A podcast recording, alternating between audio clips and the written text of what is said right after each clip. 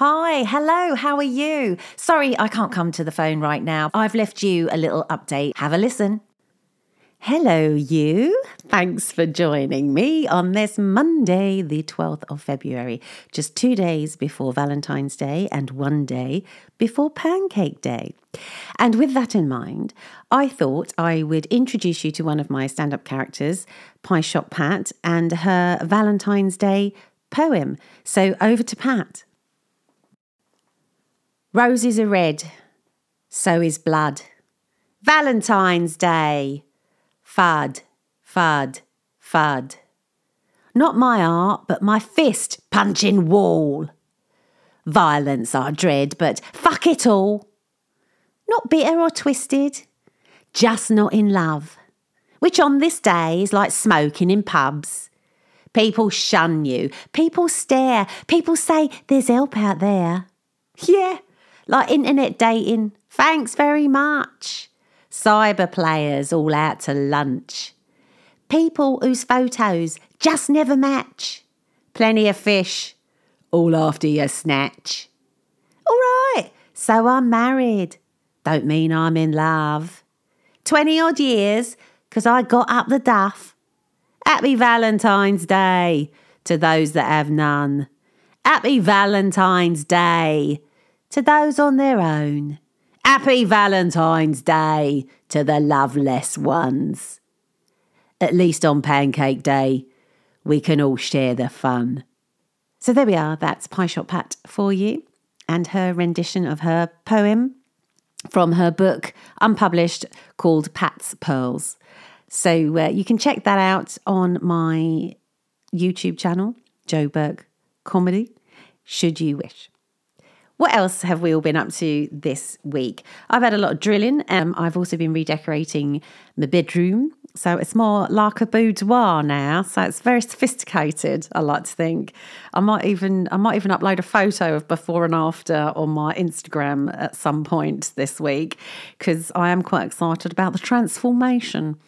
Frankly, I think uh, Laurence Llewelyn Bowen would be um, impressed with the transformation. I like that word, transformation. So, yes, so I've been doing that. I've also been finally uh, using my playwriting software that I got for Christmas called Final Draft, and I have started writing a screenplay. Um, I'm hoping that that's going to turn out well. It's been in the idea for it's been in my head for about 20 years. I know, what's that about? But I always say about writing, um, I don't know about you, any creatives out there, but I always think that the writing part of it is um, channeling, channeling all the thought process that you've done before. So when I'm talking to people about creativity and writing, I think a lot of people think writing is just a case of getting up every morning. And I suppose it is. Everyone has to get up in the morning, but it's more than that. I mean, get up in the morning and, and just write. I don't do that. I tend to have my ideas for shows, um, for characters, and for plays and books floating around in my head for sometimes many, many, many years before I get to the point where I feel like I can make sense of it on a blank screen. So, you know, before I get to the point where I can write it. And this play that I'm writing now, with this new software, Final Draft, it's not new software, it's been around for years. Why I've never had it, I don't know.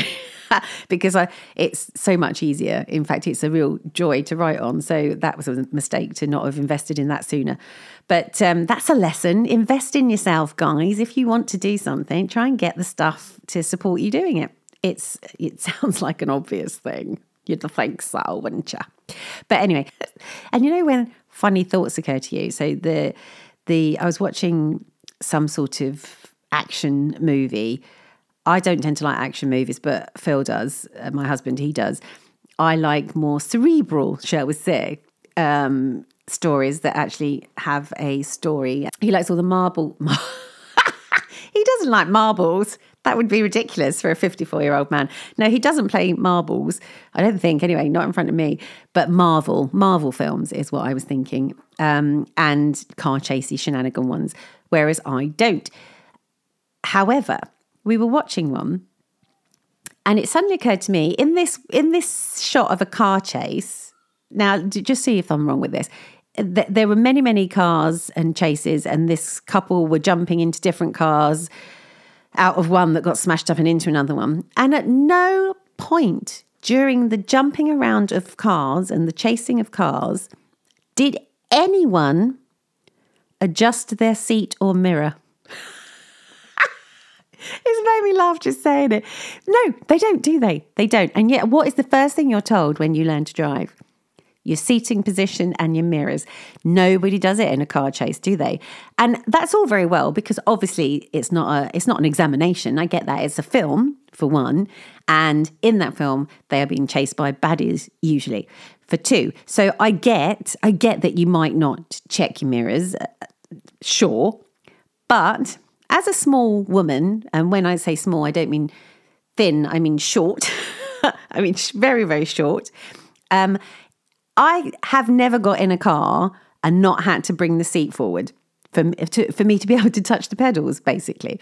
So when you see ladies getting in cars, in car chases, all I'm saying is, or even short men, because, you know, there are a lot of short men actors. In fact, it seems to be, you know, it's quite quite often um, it's people that you think are um, come across as very tall in film. You, when you meet them in real life, it's really disappointing because they're like tiny, or like when I say tiny, I mean like the same height or just a little bit higher than me.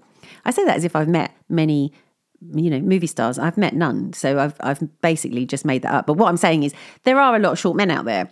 And there's nothing wrong with that. But what I'm also saying is if they're in a car chase where they've just jumped into somebody else's car, I am 99.9% sure that they would have to adjust the seating position. And yet, nowhere on film does that ever happen. So I'm just saying, just putting it out there.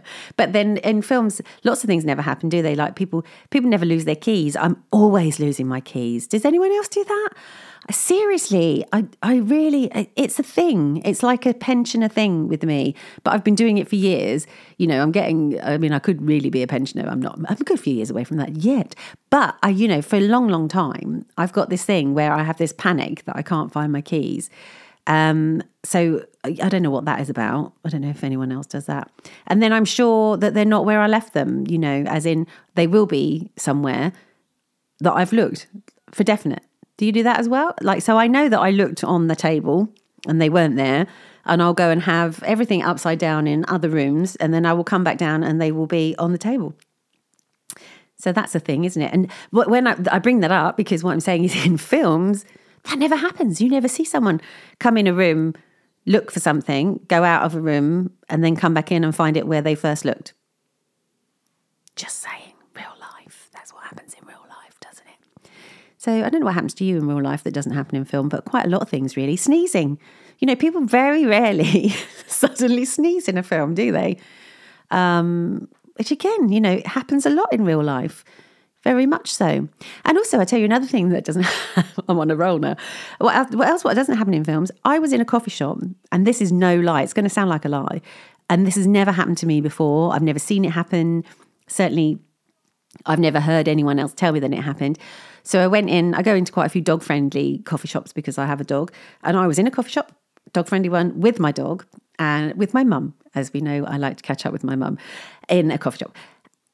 And while I was talking to my mum, I got distracted because this woman had just walked in with a Jack Russell and she was ordering at the uh, counter and her dog just did a massive shit right at her feet. And I thought, if I don't say something, as soon as she moves, she's going to tread in it, and it was it was obviously vile. So before you know when your mouth opens before you think. So just so she didn't tread on it, and because I was aghast that a dog had done a massive shit in the middle of a coffee shop, I shouted from where I was sitting, which wasn't that far. It was probably about three meters.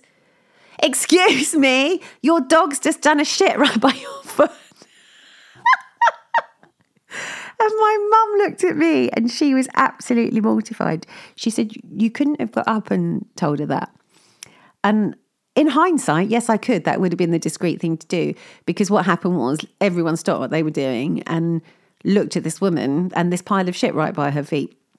And then what happened was everyone watched her find a poo bag, pick it up, and buy her coffee and leave. And then there was like this elephant in the room elephant shit. It wasn't an elephant shit because it was only Jack Russell. But then there was this elephant in the room because because the the coffee shop person gave the lady some wipes from behind the counter, but they didn't come back around after she'd left and and bleach the floor or anything, do anything to the floor. Which I don't know.